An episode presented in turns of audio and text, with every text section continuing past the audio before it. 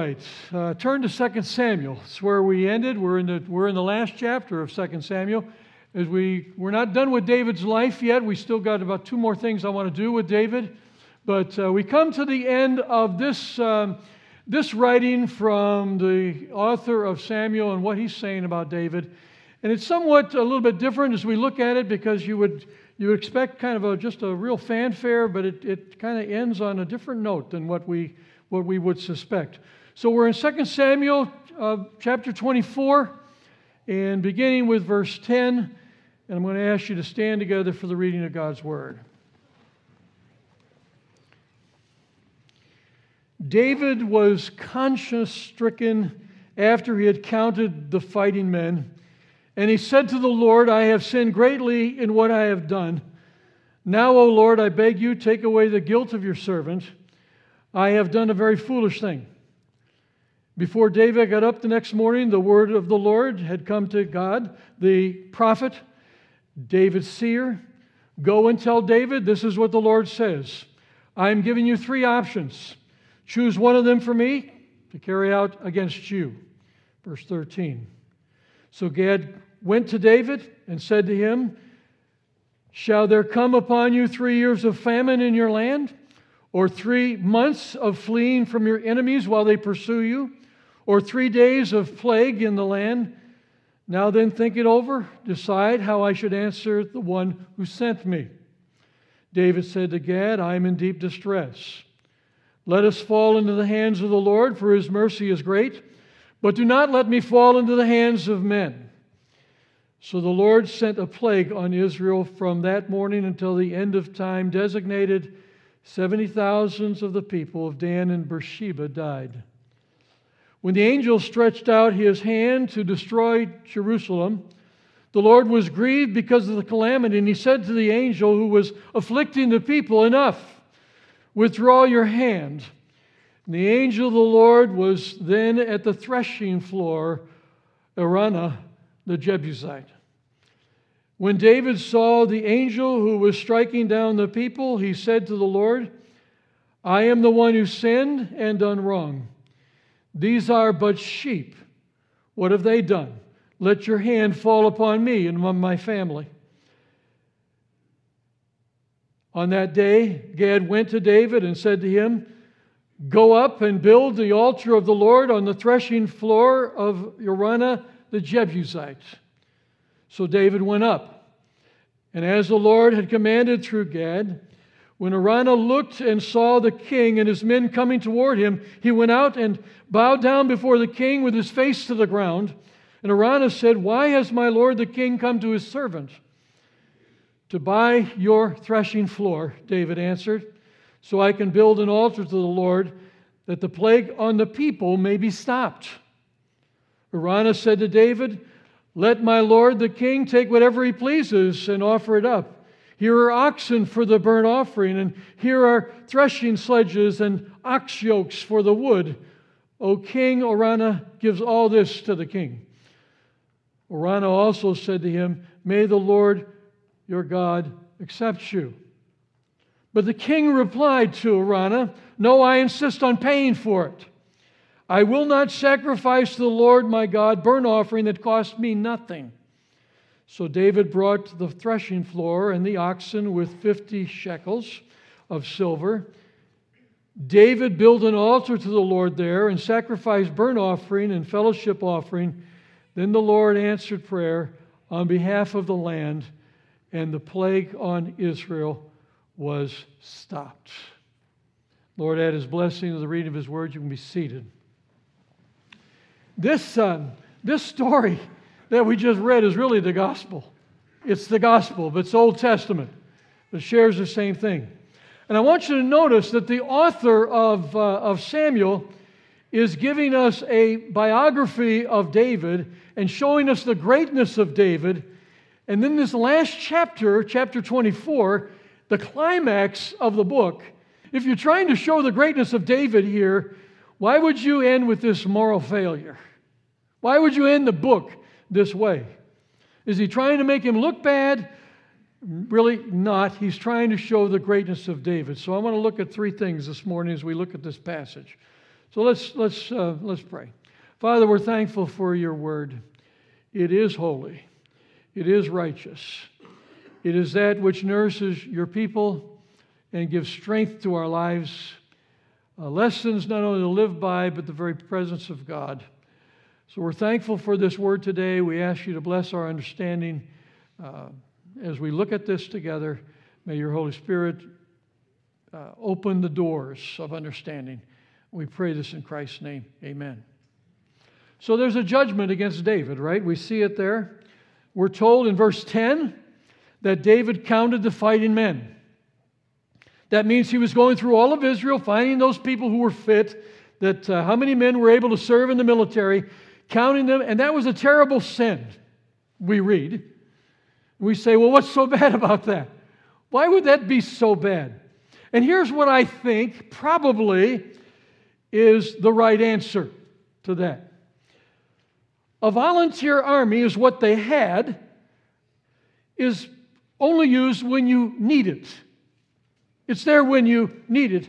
Because people are invading or something is happening, it was defense. It was for defense.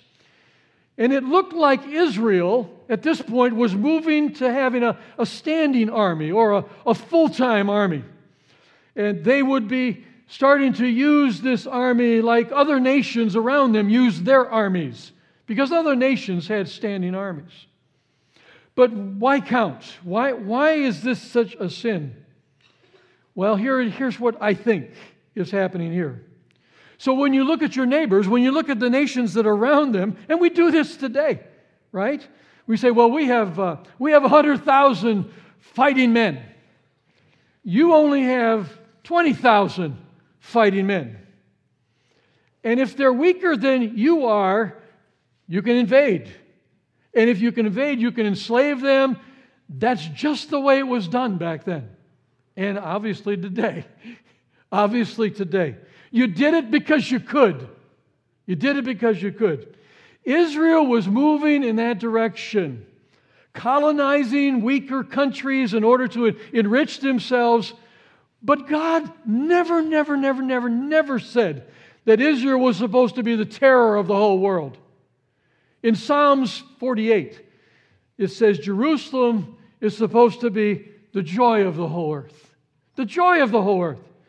God said in Isaiah six and in Deuteronomy four, Israel's to be a light to the nations. Other nations are built on power and wealth. You're different. Israel must be built on service to God and service to your neighbors. You're to be a blessing to those around you. You're to be a testimony to my glory, that I'm your God. That's not where David was taking the nation. And that's why God's judgment. And by the way, the thinking that evokes the wrath of God, and you see this throughout the Old Testament, really, if you're looking at it, the thing that brings the wrath of God more than anything else is violence. Violence. Why did God send the flood with Noah? Genesis six says, because the earth was filled with violence at that time. Crime, injustice. When God sends Noah to preach to the Ninevites, he says, give up your violence. Stop what you're doing. When God judges his own people in Ezekiel, he says, stop the violence and the oppression on one another. Do what's right. Don't be like the other nations. I think probably that's right. I think that's probably right as I look at this, because it fits with other things in the Bible as, as I see it. And I, and I say probably right because I don't know. I know it's hard for you to imagine a preacher saying he's probably right, but I probably, well, I am right. Probably, maybe, maybe. If Mary was here, no, I'm not. No, I'm not. No, I'm not. But really, we don't know why. The, the scriptures don't tell us why, what's going on here. You can't count is all we know. That's significant. Don't do that. It's a terrible sin, David says. Because a big part of following God is just obeying God. It's just obeying God. Sometimes it makes sense. Sometimes it doesn't make sense. We're called to obey whether we know why or not. Now, that's hard for us, you know. In a lot of traditional cultures throughout the world, you never question authority figures. Just don't do it. If you're told to do something, you do it. No questions asked. You just do it. Here in the West, we question everything. I mean, that's all we do is question everything. All authority. In fact, if you're in authority over me, you're only in authority over me because I elected you. I'm the boss. I elected you. Don't tell me what to do. Don't tell me what to do. I want to know why, and if I don't think the answer you give me is a good reason, I'm not doing it. I'm not going to do it. That's Western culture. That's Western culture. Okay, fair enough, right? Fair enough. We all understand that. But you can't take Western culture, our approach to authority, you can't take that and use it with God. It won't work. It won't work. It's devastating. And here's why. It's, it's, there's just some simple things. When your children were little, if you can remember back that far, uh, you'll say, you know, I want you to do this. I want you to do this. And what do they say? Why? Why? And it goes on and on and on. Why? Why? Why do I want to do this? Now, because they're so young, and they're little ones, if they don't understand or they don't like what you're telling them, they start to pout. We've been through this, haven't we, parents? They don't want to do it. Why? Why? Everything's why. Can can I give you your speech? Give you your speech on this. Here's what you say.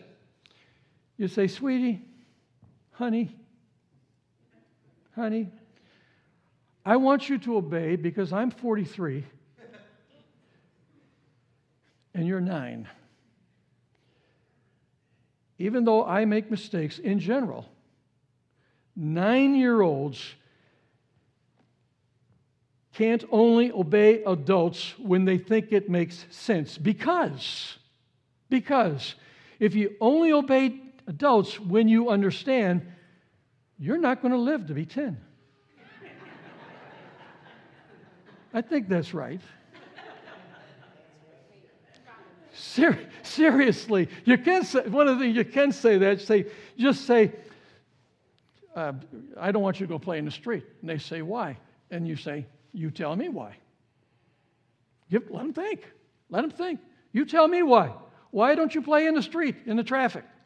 Let them think. But we're, we're just like that. Scripture says we're spiritual children. We're spiritual children. If there's a God who is infinitely wise, transcendent, almighty, then many of the things he commands us will not make sense to us. You say, well, there are things God says that I that don't make sense to me. Duh. Okay. Okay, fine. If you say, I won't obey God till I understand everything, you're saying, I won't obey a God who's wiser than I am, stronger than I am, almighty. That makes no sense. That makes no sense. If God is infinite, if God is transcendent, it makes perfect sense that many of the things that he commands us would not make perfect sense. Does that make sense? If everything he said made sense, that would make no sense.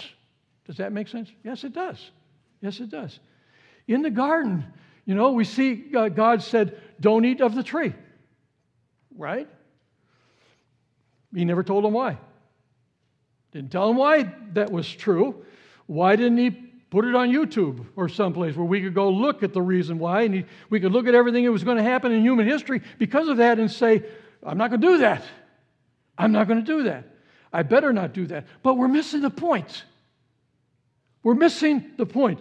The test in the Garden of Eden was not about the rule, don't. They broke the tree rule. That wasn't what was going on here. Do you know why God didn't tell Adam? Because that was the test. God was saying, even back then, I want you to obey me because I'm God.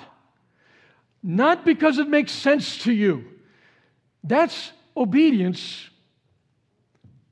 You know, it's not obedience, it's agreement. It's not obedience, it's agreement. In other words, Adam and Eve wouldn't let him be God. They wouldn't let him be God. When you only obey those parts of the Bible that make sense to you, you're not letting God be God. Elizabeth Elliot, a, a great Christian writer, once summed up her whole life like this. She said, here's what I've learned. Here's what I've learned. It's real simple. God is God. God is God. And he's worthy of my worship, and he's worthy of my service. And he, his will is infinitely, immeasurably, unspeakably beyond the greatest notions about what he's up to. He's God. He is an infinitely transcendent God. We don't know why it was wrong to count the fighting men. It doesn't tell us here in Scripture. It was wrong and the judgment came. That's all we know. So here's where, here's where the mercy of God comes in, in this. After David does this, God sends his prophet Gad, who says, judgment's coming, but you get to choose. Verse thirteen, you can choose three years of famine, three months of military invasion, def- defeat, three days of disease and sickness and plague. David, you choose.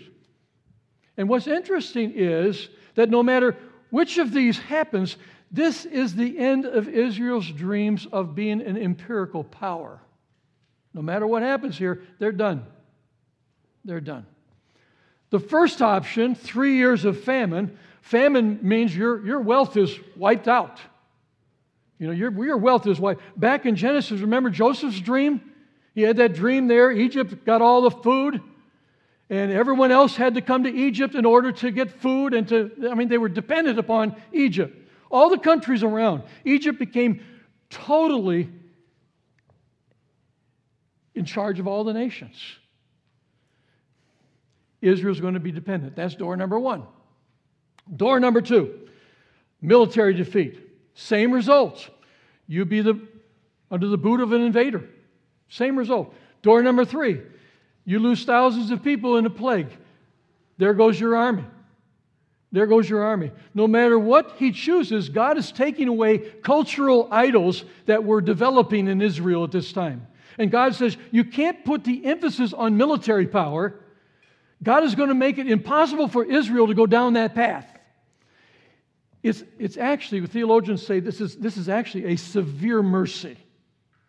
Now, why do they say that? It's a severe mercy. Mercy. You know what the Scripture says? Not by might, not by power, but by my Spirit, says the Lord. Right? He's keeping them from becoming the evil things they were headed to be, where they were going. So he says to David, choose. So David chooses three days of plague. Now, why does he do that? Well, it tells us right here in verse fourteen. He says, I'm in deep distress. Let us fall into the hands of the Lord, for his mercy is great. That's, that's the first thing. Literally, in the Hebrew there, it says, his mercies are many. But then what does he say? Don't let me fall into the hands of men. Don't let me fall into the hands of men. The first two of those punishments means you fell into the hands of other human beings. David says, I trust the mercy of God before I trust the mercy of human beings. I just trust God. David is being theologically sophisticated here. He's being theologically sophisticated. Many people have a kind of one-dimensional version of God. Judgment. That, and you talk with people. They'll say, well, he's angry. He's, he's just, and he loves to smite people who don't obey him. He's, he's happy about it. He's, it's a one-dimensional God. The other dimension is the same thing, only it's the opposite of that. They have a God who just loves everybody. He includes everybody, accepts everybody, but he never judges anyone.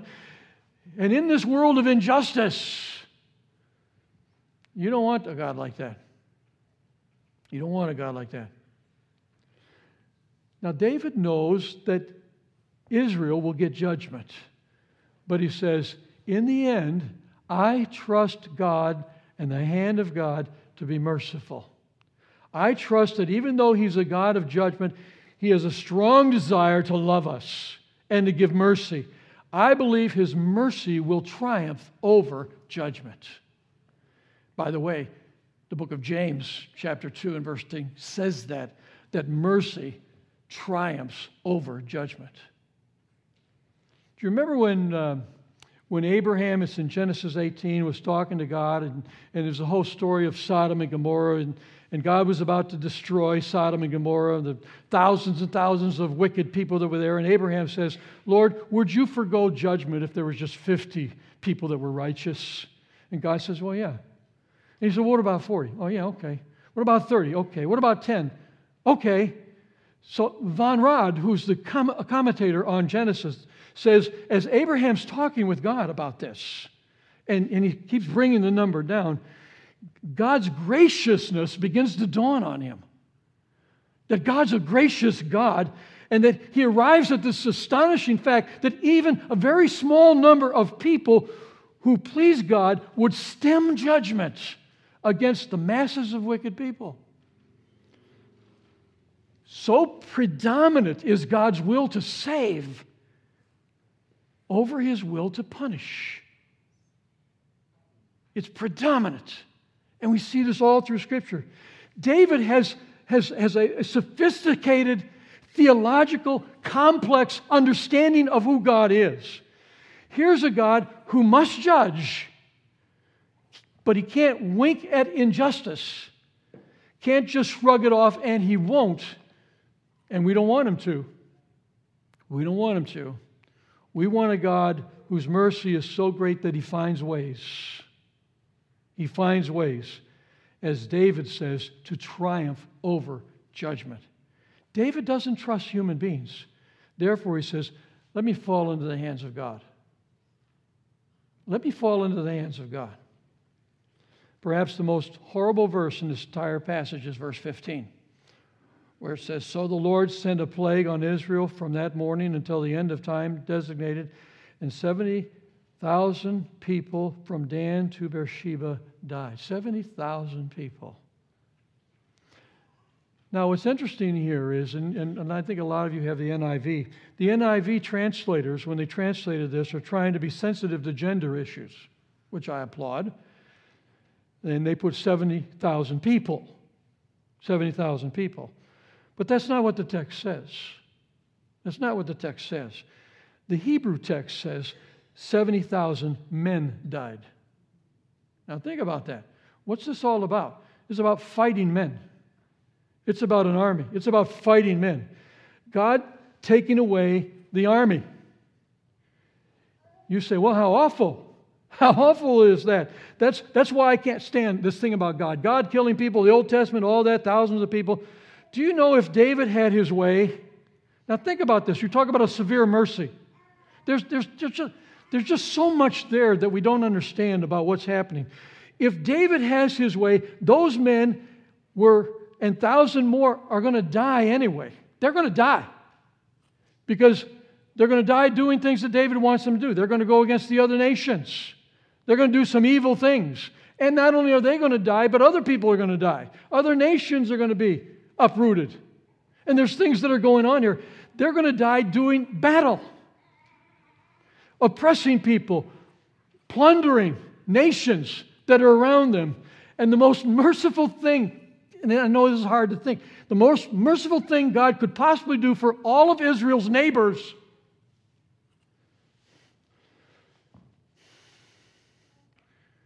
was to stop it, was to stop it. The three days are almost done. Suddenly David sees the angel of the Lord who's striking down people.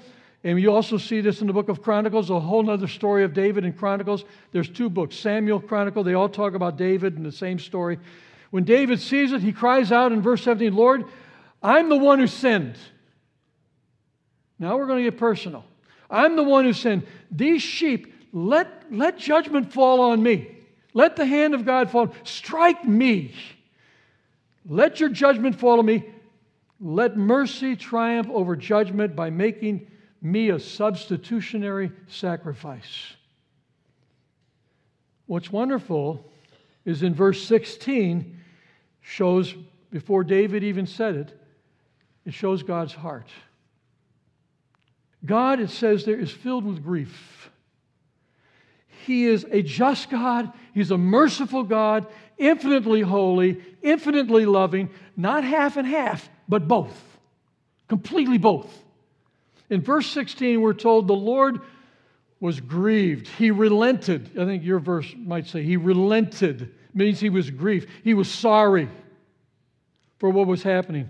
So God has pain in his heart when he sees the condition, when he saw the misery. And what, he, what does he do? He turns to David, and guess what he says? Essentially, David, he says, your theology is right. Your theology, what you think about this, is right. There needs to be a substitutionary sacrifice. Someone has to pay so that they can live. But it's not you, David. Now, now think of this is the gospel. It's not you. So he says to David in verse fourteen, go up to the threshing floor of Araunah, who, by the way, gives the threshing floor to David for a price. David puts an altar there, and they do animal sacrifices. Now, now watch what's happening here. He goes up, and they start to sacrifice animals here. Later in, in, in Chronicles, in the twenty-first chapter, David buys the whole hill. You, you know that? He buys the whole place. The hill and everything around there, not just the threshing floor. He buys everything there, and they start to do animal sacrifices there. David buys the whole hill, and it is there that David builds the temple. That's where the temple was built, right there at that place. And so these animal sacrifices and whatnot go on and on and on, year after year after year. And the book of Hebrews says that those sacrifices there did not atone for sin. They didn't atone for sin, but they pointed to the sacrifice. They pointed to the sacrifice that would atone for sin. God himself is grieved, and that word grieved there is usually associated with tears. Tears. Nicholas Wolterstorff, Christian philosopher, says, the tears of God are the meaning of history. You want to understand history? This is what he's saying. God so loved the world, God wept over our condition. God wept over our condition. But he's so just that he can't just shrug it off, the sinfulness of humanity. So God himself came in Christ, the ultimate shepherd. And what did he say? Same thing David said, strike me. Same thing, strike me. Let the sheep go. Let them have freedom. This is the God. It's, it's the gospel. I told you, all these stories back here are about Jesus. They are. They are. Isaiah fifty-three, we know the statement, all we like sheep have gone astray. We have turned every one to his own way, and the Lord has laid on him the iniquity of us all. So here's Jesus in the Old Testament. Here's the ultimate Davidic king who says, strike the king so that the, the sheep can go free. And he did. And he did. And that's how his mercy triumphed over judgment. Because on the cross, justice and love were completely satisfied. Justice and love. God himself, the perfect sacrifice, right? Had to die to pay the penalty, but God was so loving that he was glad to die. He was glad to die. Mercy triumphed over judgment. David knew this intuitively. He understood this, and he said, I'm going to trust God. I'm just going to trust God.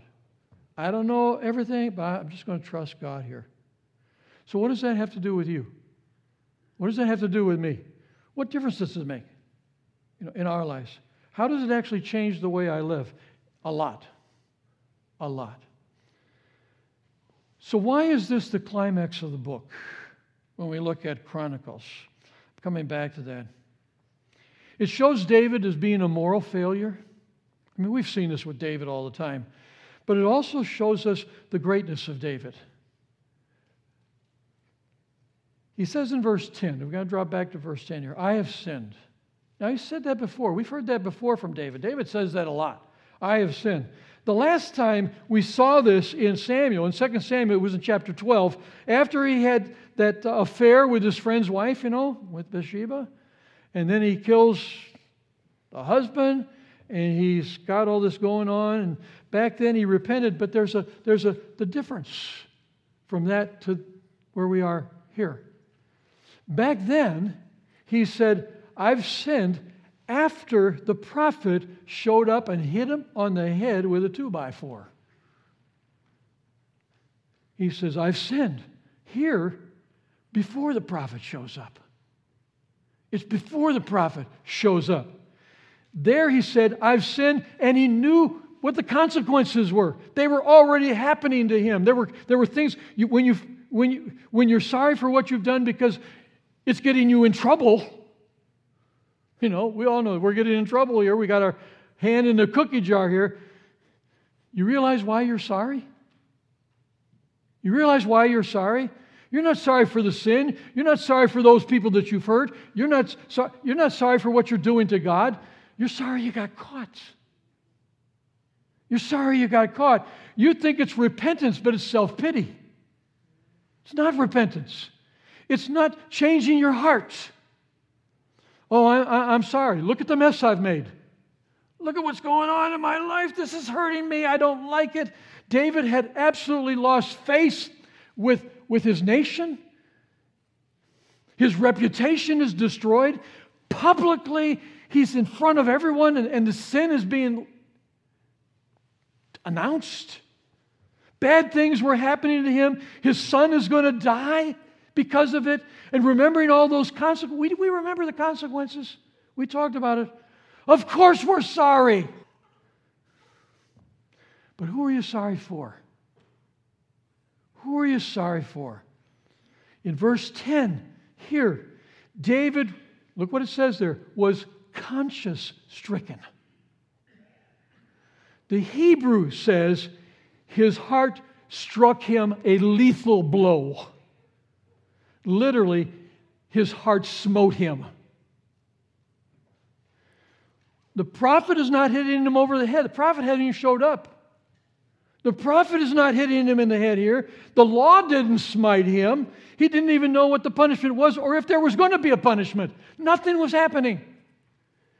His heart smote him. This is a man. This is why it's there in the scripture. He was growing in grace, growing in his understanding of God.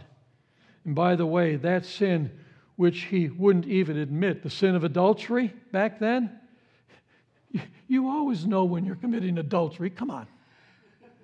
You know when you're committing adultery. This sin, counting, the defensive thing with the armies and whatnot, it's much more difficult for people to see. But his heart knew. His heart knew. He knew this was wrong. Here's what a spiritually mature person is. It's not someone who never has to repent because he or she never messes up. That's delusion. Listen, a spiritually growing person is not someone who repents less and less. A spiritually mature person is someone that repents more and more. Really, more and more. A spiritually mature person is someone who, when you criticize them, even if the criticism is half true, there's half-truths that are there. Right away they say, oh, oh, oh, oh, I, okay, I, I, I think you have a, have a point, and they're quick to admit it, and they're gracious about it. Yeah, yeah, I get it. A spiritual baby is someone who says, I believe in Jesus. I believe in Jesus. But their real self-image is grounded in the idea that they're good people. They're together people. They got it all together. They're doing okay. They don't mess up much. And if you have to repent, it destroys their self-image. It's traumatic. It's terrible. It's terrible. And that's the reason why we do everything to avoid it. That's why people have to hit us over the head with a two by four before we even admit it, that we were wrong. We're wrong. But if your identity, now if we go back to Galatians, the whole book of Galatians, if your identity is rooted in the fact that you are a sheep, loved by a shepherd so much that he said, strike me, strike me. If you know how committed he is to you, committed to you, if you're rooted, as the book says, and grounded in love, if you know you're a sinner saved by grace, and someone points out that there's something wrong with you, you say, of course. Of course. You have no idea. It's worse than that. My heart's not good. Of course. Of course. Repentance gets you in touch with who you are. It doesn't destroy you. It doesn't destroy you. It gets you deeper into the grace and the mercy by which you live. You live there in the mercy of God. You live in the grace of God. What we have here is true greatness. You recognize it. You see it in Scripture. Churches screw up with this too. You know, they do. Many churches make the mistake of selecting leaders. They want someone who is competent. They want someone successful. What they really need is someone who's broken. They need someone broken who recognizes and has a knowledge of their sin. And they're grounded in a greater knowledge of the grace of the Lord Jesus Christ and the mercy of Jesus. That's what we need in leadership, in the church. The best leaders, the most spiritually mature, are people who repent most fully. Repent most fully, without excuses, and they are the most joyful because they know their standing isn't based on performance. Not performance. You have trouble obeying God? Have trouble obeying God? Think of what He's done for you. Strike, strike me, strike me, strike me. Let the sheep go free. He's freed you. He's freed you. So let's trust Him.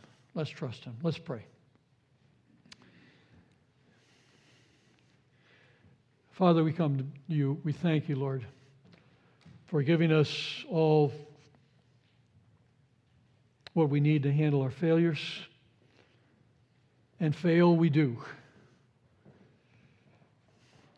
We pray that You would en- enable us, Lord, to, to, to know the kind of freedom that comes from knowing we're sinners saved by grace.